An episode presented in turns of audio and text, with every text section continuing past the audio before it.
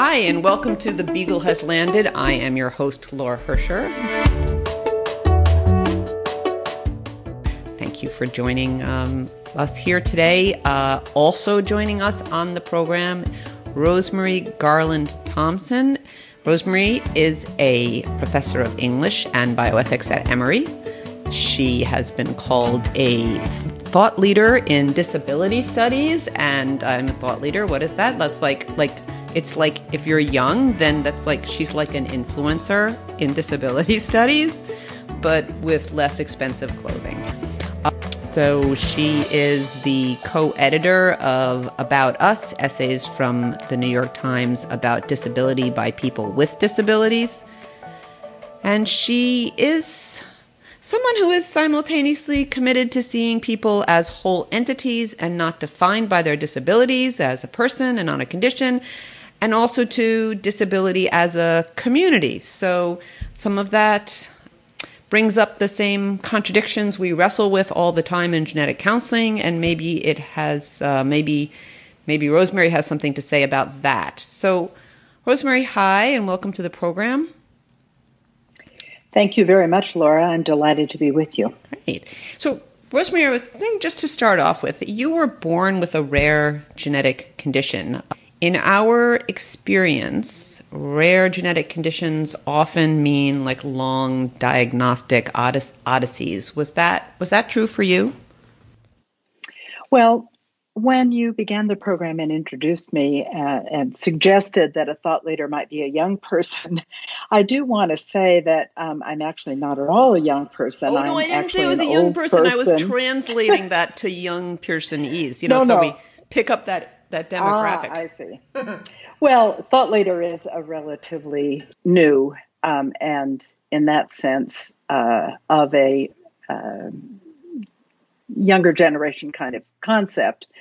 But the important thing about my age, um, or my generation, if you will, um, is that um, I've been teaching and studying and building this field that we call now critical disability studies uh, for about 20 years in in the university. And we can talk a little bit about how that affects um, the kind of work i'm trying to do now as a bioethicist.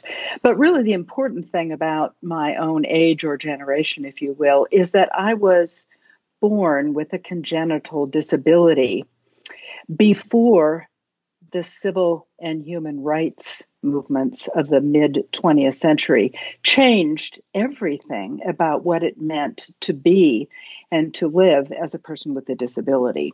So, in that sense, I have lived and experienced being a disabled person on both sides of that really important divide in how we think about what it means to be disabled and quality of life in terms of people with disabilities, there are huge differences about what it what it meant to live with a disability before, let's say, 1975. I'm just going to I'm just going to use that time uh, when legislation and and practices and institutions began to recognize that people with disabilities were being excluded from rights and privileges and public spaces and opportunities that non disabled people were generally not excluded from. So that's a huge historical break. And that has a lot to do with uh, my own work and my own life. So, uh, when I was born with this, what I call unusual arms, which might have been called deformity or a, uh, it wasn't understood as a congenital, uh, as a congenital genetic condition. It was simply understood as some kind of a um, birth anomaly. And so I wasn't medicalized very fully uh, when I was a young child, although I did have a number of orthopedic and, and what I would call now normalizing surgeries, uh, which is very common, of course, for people who are born with um, apparent disabilities of some kind. Um, And those didn't benefit me particularly, but they certainly did shape me in both senses um, in terms of how I encountered and lived in the world and did the work that I was going to do. But I also didn't understand myself as being a disabled person because there was no identity group to belong to at that point.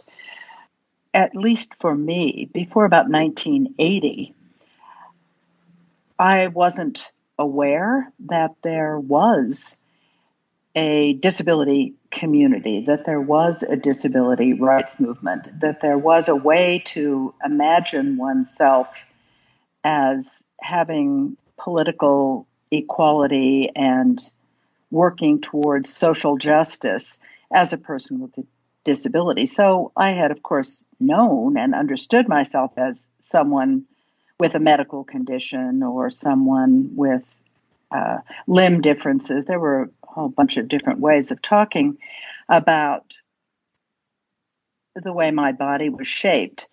But I went through the world not identifying particularly as a person with a disability, which is not uncommon, of course, because most people who acquire disabilities early on in life are not in families that have those same disabilities. And this is one of the things that differentiates disability as a social identity from um, social identities such as racial identities or even gender identity and so I was very isolated from that. However, I had, of course, gone through the mid 20th century developments of the women's movement and the black civil rights movement and was very much attuned to those changes in the society and the logics of those changes and what those movements had done to make life different for. So what what do you feel uh, is the same in the disability community as like a civil rights movement, and what do you feel is fundamentally different? Has- what is the same is the logic of being included, the logic of being in a group that has been structurally and attitudinally disenfranchised or excluded or even persecuted um, as a result of some aspect of one's um, essential bodily yeah, characteristics. So you're yeah, a professor at you're a professor at Emory. Tell me something. Did you did you come to be an English professor? You were because you were doing disability studies and English was the home that they found, or were you an English professor who ended up in this area of disability studies? Which which way did that go? Uh, no, I was an English professor because I had been an English teacher in high schools and junior high schools, because I had been an English major in college, which was something I did because when I was in school, English or reading or talking was one of the few things that I could really do well. And I did get the opportunity to go to school, and a lot of disabled people didn't get the opportunity to go to school, uh, or they were only uh, able to go to segregated schools. Uh, but because I could get into the classroom door, I did go to public schools. Now, I didn't go to very good public schools, but I nonetheless went to public schools. But there was much that I was excluded from in public schools uh, because of my disability, but there was also no concept of accommodation or um, appropriate education for people with disabilities. So, whatever it was that I couldn't do, I just didn't do. So, for example, in research, recess and, and gym, uh, I often simply just stood on the sidelines um, and waited.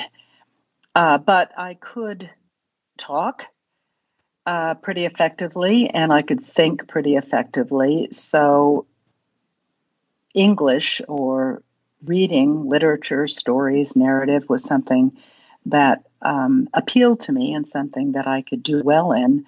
So I understood that I needed to have a job, and that was a good job to have to be a teacher, to be an English teacher. Yeah, that was what I wanted to do at one point in time, actually. Yeah, I thought great job. So you were there and you could see where you would, as you talked about there being sort of a political will to define society's obligations to uh, create access for people with disabilities across the line. There was also an, an academic movement towards examining the idea, the concept of disability and what that meant, and philosophically how we should be responding to it. And I think, you know, so obviously you've been a part of the movement of creating that branch of study, right? Um, yes. I have a question for you, something that I think about a lot, which is that do you find it difficult to speak for people with disabilities at and make generalizations because one of the things that keep I feel like I keep getting smacked with at work in terms of thinking about disabilities is how significant the particularities are and how difficult it is to generalize. And you know we were having a discussion in class the other day and we're talking about whether something was which we'll get to more of identity or more of a disability or more of medical and and and someone was saying well it would depend on in this particular case were you born with it or was it something that happened later in life? And those would be very different experiences right? And that's even with the same condition. So i i'm always reminding myself of how hard it is to generalize and how, in terms of people's lives, the details turn out to be extremely significant, right, from thing to thing. So I'm just asking you about that problem uh, from an academic point of view. I learned about disability studies. Um, I learned about disability justice. I learned about disability history through women's history, women's studies, as we used to call it, feminism. And one of the things I learned, of course, is that these identity categories, whether it is woman or black or African American or disabled, are categories that have a history, categories that have a logic, and that categories they are categories that are not essential and they are categories that also are very contested within these particular groups. So one of the things we saw in the early women's movement is that there was probably more diversity of experience of opinion amongst the group of people who understood themselves and were understood as women as there would have been between people understood as women and people understood as men. So that there's great diversity of experience and understanding and opinion within any particular social group. And so I came to understand that people with disabilities were, as we say in sociology sometimes, a socially constructed identity group. But that doesn't mean that those differences do not come together in some way, in some fundamental way that's meaningful in the social and in the political world. So I can be very tolerant of differences amongst people with disabilities or differences amongst lives lived with disability. And to still understand that there is merit in understanding and in moving forward as a member of a particular identity group, especially of an identity group that has been historically excluded and that has worked together to benefit from new rights and understandings. The way this gets carried out most fully for me is in ways that I end up speaking with other people who are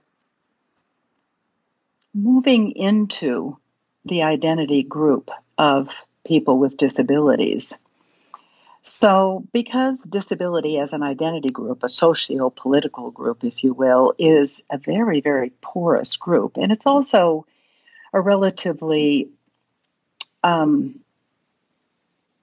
recent group um, in terms of the fact that, let's say, the Americans with Disabilities Act, which comes to us in 1990, um, was a latecomer onto the scene of civil and human rights. We were thinking about and acting on uh, women's rights and the Black civil rights movement in the United States and elsewhere, you know, in the very early 1960s. So it isn't that there wasn't a disability rights movement at that time, it's that it didn't come into full uh, flourishing really until quite a bit later.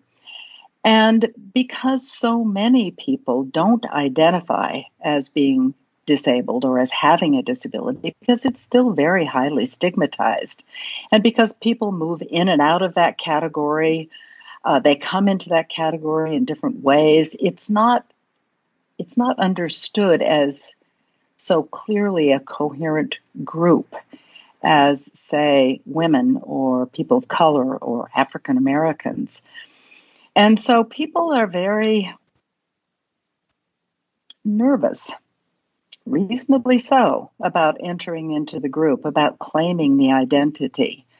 There are not very many incentives to identify as disabled. But what I have found is that people need to do that identification when they run up against barriers, when they run up against exclusions, when they discover that they are being refused access, when they discover that they need to ask for an accommodation in order to carry out their life plans in a fair and equitable way. And so that's when people need to know that they can identify as disabled. And one way to identify as disabled is to simply request fair and reasonable accommodations in the institutions in which they work. And those are the kinds of people or the kinds of situations that I very often run into. Yeah, yeah, it just gets very complicated, right? Because there are two almost contrary um, ways in which someone could say, um, "I would like to, I would like to advocate on behalf of people with disabilities," both genuine and both reasonable. One is to say, people with disabilities um, are the same as everybody else; they merely have these physical differences, and if given the chance, you know, if if given ways to overcome their obstacles to access, they can function as a member of society in the same way, and therefore they should be given that access. I'm being general, right? But like sort of right. reasons in which to give people access. And then there's a whole other line of thought, which is also very like has a lot of value to it, which is to say people with disabilities are unique and add something to society that would be lost if they weren't there. Um, so we don't want to lose that. And one is sort of a fix this problem, create access would would be what comes up from our point of view, from a medical point of view of like, okay, our part in that would be like, all right, that's disability as a problem. There's a person with a problem. They're not the, you know, like, how right. do we help? And the other is sort of disability as identity, where it's almost offensive to say this is a problem we need to fix. And and so it it gets at this complicated relationship between disability as identity and disability as a problem and, and, and difference, you know, is it, is it a difference or a disability, I guess is what I'm trying to say. And do you find that a useful construct? Yes, exactly. And I've, I came to disability uh, culture, disability politics, disability awareness through, as I've suggested, feminism and the women's movement. And you know, women are 52% of the population. So when we were talking about sex and gender, it was it was easier and clearer to think through how that might work.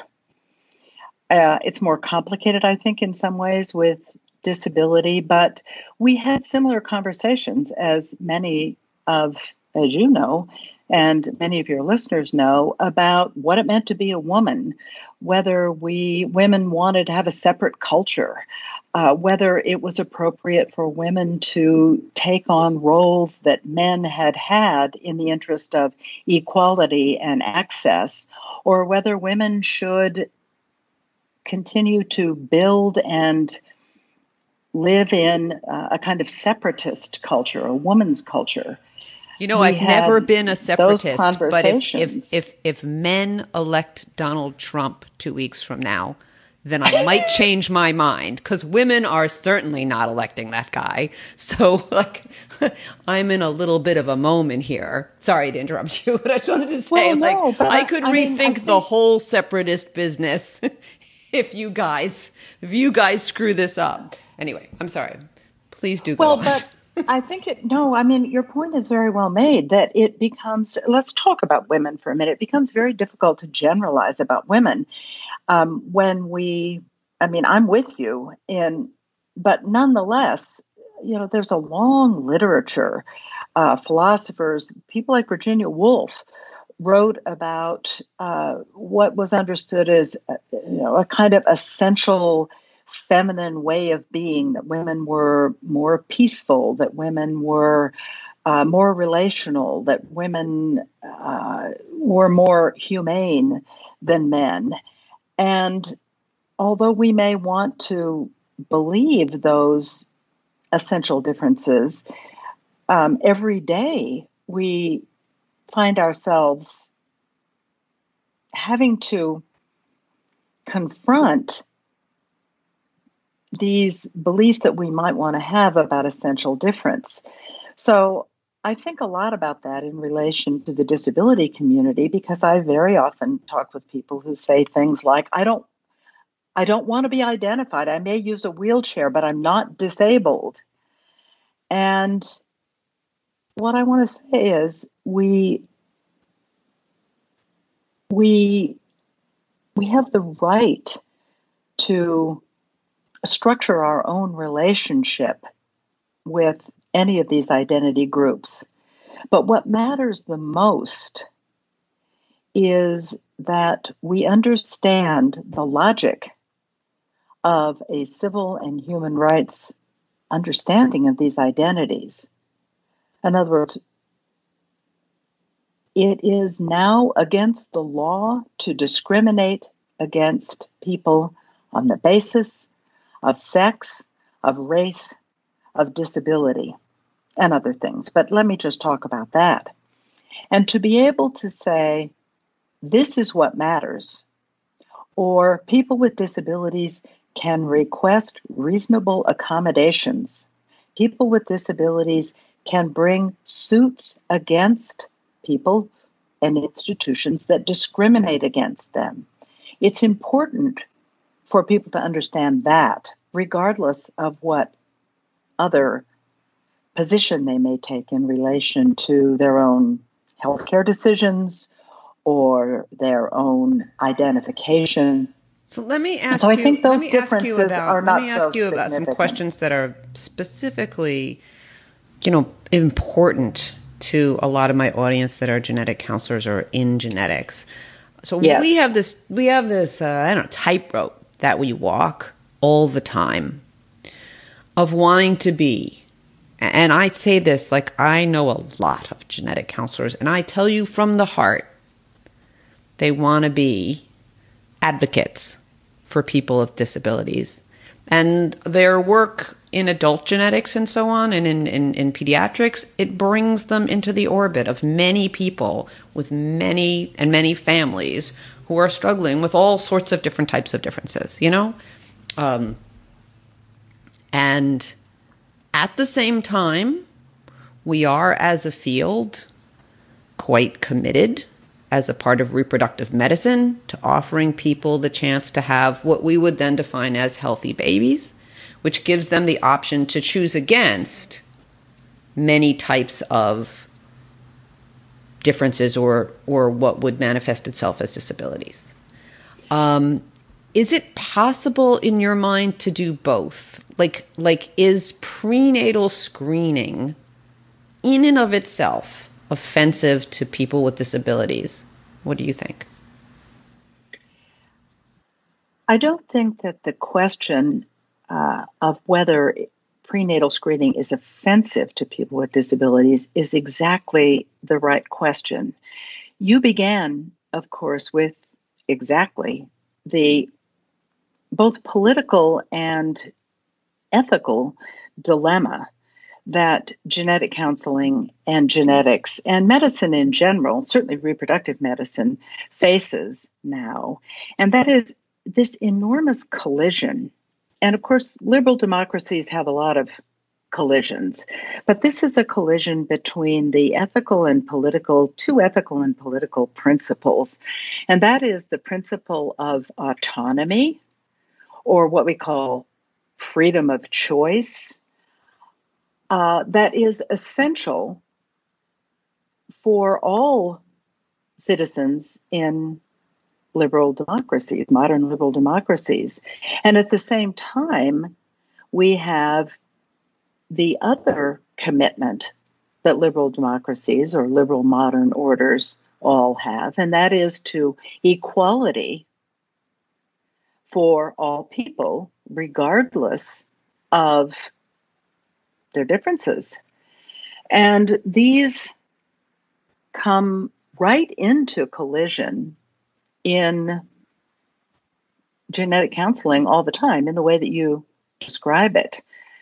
So, on the one hand, every woman uh, or every family, but let me just say every woman who is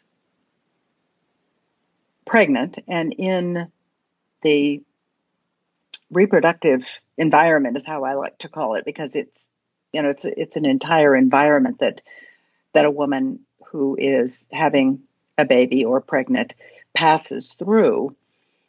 And she should absolutely have the autonomy to know everything that she can know, all of the information that she might be able to gain that this process might give her in order to make to exercise her reproductive liberty to, to make these free informed choices about not just the medical situation of having a baby but the you know the life choices of making a family. We should all have the right to make the family that we want to have, just as we have the right to make many other decisions that we've had in our lives. That comes up against the problem of creating a world that has certain kinds of people eliminated from it on the basis of some sort of understanding that they are inferior or that they will be burdens on the society yeah, or on a family. I think so it's very hard. How right? do you it's square those? How do, yeah, how do you right. square those? Be respectful. Yeah. I mean, right. You know, I, I think that that uh, yeah, it doesn't necessarily have to get to this question of, of even even if you don't get near to elimination, or even if there are, there are many types of disability, right? So it could be some somebody asked me uh, at a party because like this is a fun party conversation, of course. What would really be wrong with there being no Down syndrome? And right. it threw me a bit. But what how would you answer that? What would really be wrong with there being no Down syndrome? I'll tell you afterwards what I ended up with because I, I changed my answer a bit. Well, I think it would be wrong uh, for us as a society and we already have done this. Um, and I don't mean just the United States. I mean, uh, let me call it the rich nations of the world in general. Um, I think it would be wrong because the human variations and characteristics that we call Down syndrome are regularly occurring human variations that are generally compatible with life. So, when we have conversations about what kinds of diseases or what kinds of conditions we should or we have a moral obligation to eliminate, which are serious, let's say. This is one of the words that is used very often in conversations about genetic testing and also uh, using genetic editing. And we can talk more about that later if you'd like. But the the characteristics that count as serious are characteristics such as incompatible with life or um, having extraordinarily low quality of life.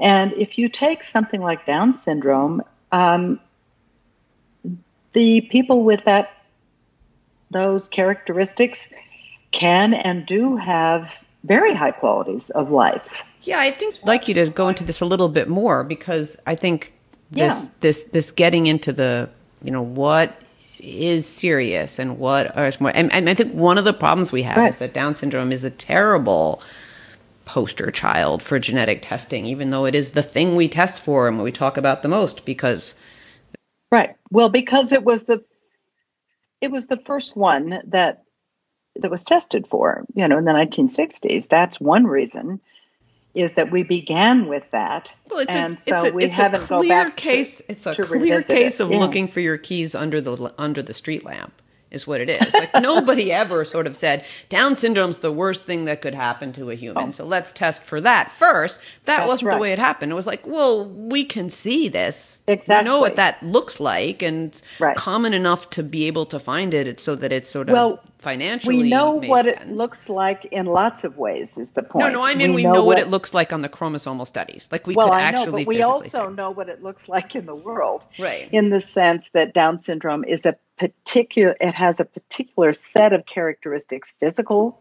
right. visible legible characteristics that are highly stigmatized so, part of the appearance and part of what we think of as cognitive uh, disability that tend to be associated with Down syndrome all come together to form a figure of a kind of person that has been historically very highly stigmatized. Mm-hmm. But but anybody that you know that works in well in any medical field to tell you that could rattle off a, a series of ten or twenty conditions that are that are that are way way worse uh, way oh, way worse and, and, more devastating, and we should much more obviously test for it. And I mean, I think you sort of so you sort of drew a line that's a fairly straight, easy line to draw. It's harder to now to, to, to, that that defines, I think, a section. You know, things that are life very life limiting, very severe. You know, mm-hmm. um, yes, there's people that think that nothing is ever a reason for prenatal screening, and, and but but anybody that agrees that any prenatal screening is appropriate is is going to agree with you that like that segment is is is, is the best target, right?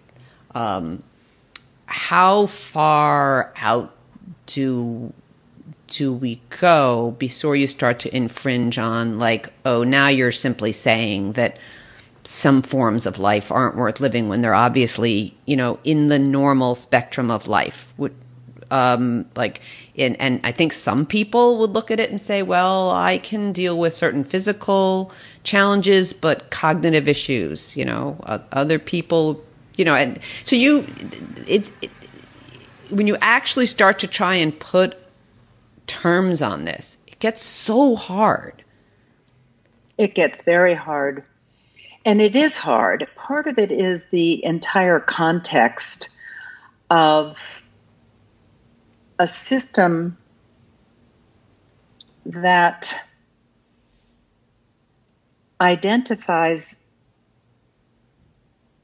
human traits as disease. And that that itself is an oversimplification. So, one of the problems with the whole apparatus or the whole environment of testing is that if we simply count everything that counts as a disease as something that we should consider in terms of testing and thus in terms of selecting against, then we're not really doing a very good job of honoring the kinds of ethical and political commitments that we have to human equality. And that tends to not be very clear in terms of what we think of as disability identity. It becomes a lot more clear if we start applying these principles of reproductive liberty um, and choice, and uh, if we think of other kinds of traits. For example, if you say to people in general, we're going to test to see if your um, prospective child, your your future person, whether it's an embryo, whether it's a fetus, we're going to test um, to see if it has blue eyes or brown eyes. Uh, we're going to test to see about skin pigmentation. We're going to test to see about sex.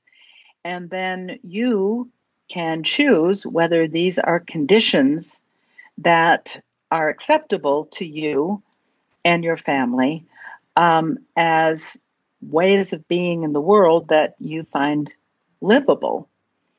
This, people understand the logic of what's wrong with that. When the traits are identified as diseases, then it has a, a completely different valence, I think, for people. Mm-hmm. And so, one way, of course, to address this would be to attempt to have different narratives of life that tend to mitigate the pathological narratives that go along with these identified conditions. Down syndrome is simply you know the most vivid one because you as you say i mean it's literally a poster child um, and of course the irony is there has never been a time in all of human history or a place in all of human history uh, where it where you can have a better quality of life if you have down syndrome or if you have a disability of almost any kind. So, so what, what, what you're just describing. This is the time yeah. when we are uh, really editing out uh, at, at kind of every level um, these different kinds of people. It, it, it's it, people understand what you were saying about the traits versus what you call a narrative of disability or i don't remember exactly how you said it but like every poll anybody takes about what is an acceptable use of genetic technology in reproduction people usually articulate like 75% of respondents an enormous amount of agreement given the way the world is usually say oh i know what they should do they should not select for traits but they can select against disease and so that logical right. framework makes sense to people. And frankly, it makes sense to me. The problem is that um, there's when you actually look, the word you used before, porous, the borders here are way more porous than people like to believe. And Down syndrome is a great example because there's a lot of what's seen as disability, which is certainly in the spectrum of normal life and um, you know, as a person, an individual, as a part of a family, uh, you know, people will tell you that the these kids and the adults that they have good quality life. They report having a good quality of life. Their family members report feeling, you know, like there there there, there isn't um, a crying need according to some of those metrics. But also, and I would be remiss not to point this out, there are some genuine, I think anyone would define as disease things associated also with Down syndrome. They have higher rates of uh, heart structural heart problems. They get leukemia. They have early onset Alzheimer's, and there's some real health issues. Like my right, I have a close friend who had a child with Down syndrome who died as a toddler because of her heart disease, and they really, it's irrelevant to them that their kid had cognitive delays. As far as they were concerned, they lost a child from heart disease and it, you know, so they didn't want to have to go through this again. And it wasn't, you know, so like I'm saying is in both directions it's porous. And right. the idea that we can draw this line, you know, and I've been discussing this issue for 20 years and I don't have an answer of like, is there a standard we could set that would protect us as a profession from doing the wrong thing, but also allow us as a profession to be serving people? I think one of the things that we need to do in terms of policy and practice is significantly limit the available tests these tests to identify risk or to identify certain traits because we don't know what kind of a life anybody will have. And one of the problems with testing for what I call ways of being in the world, but we could call it conditions that we think of as disabilities, is that it targets certain human traits as disadvantages in a way that doesn't really predict what a life will be.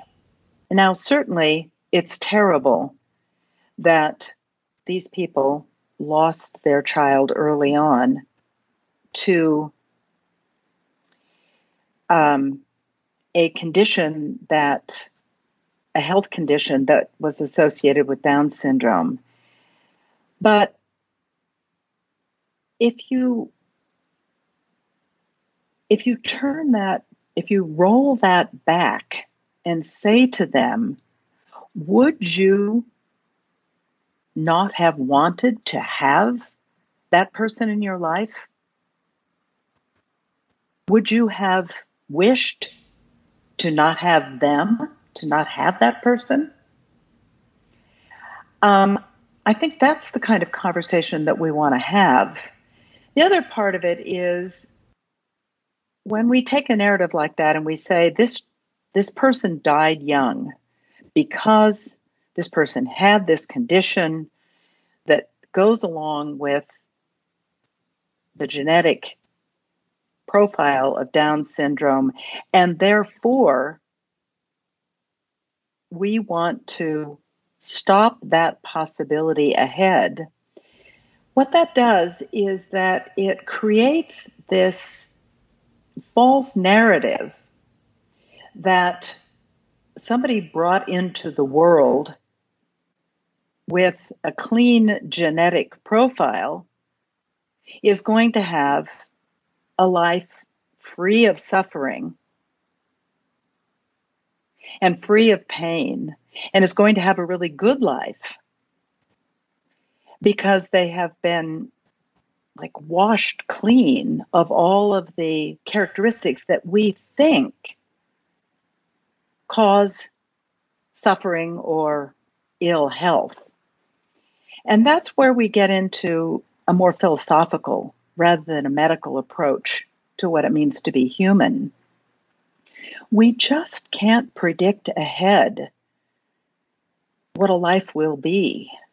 And for us to assume that a good life will flow from a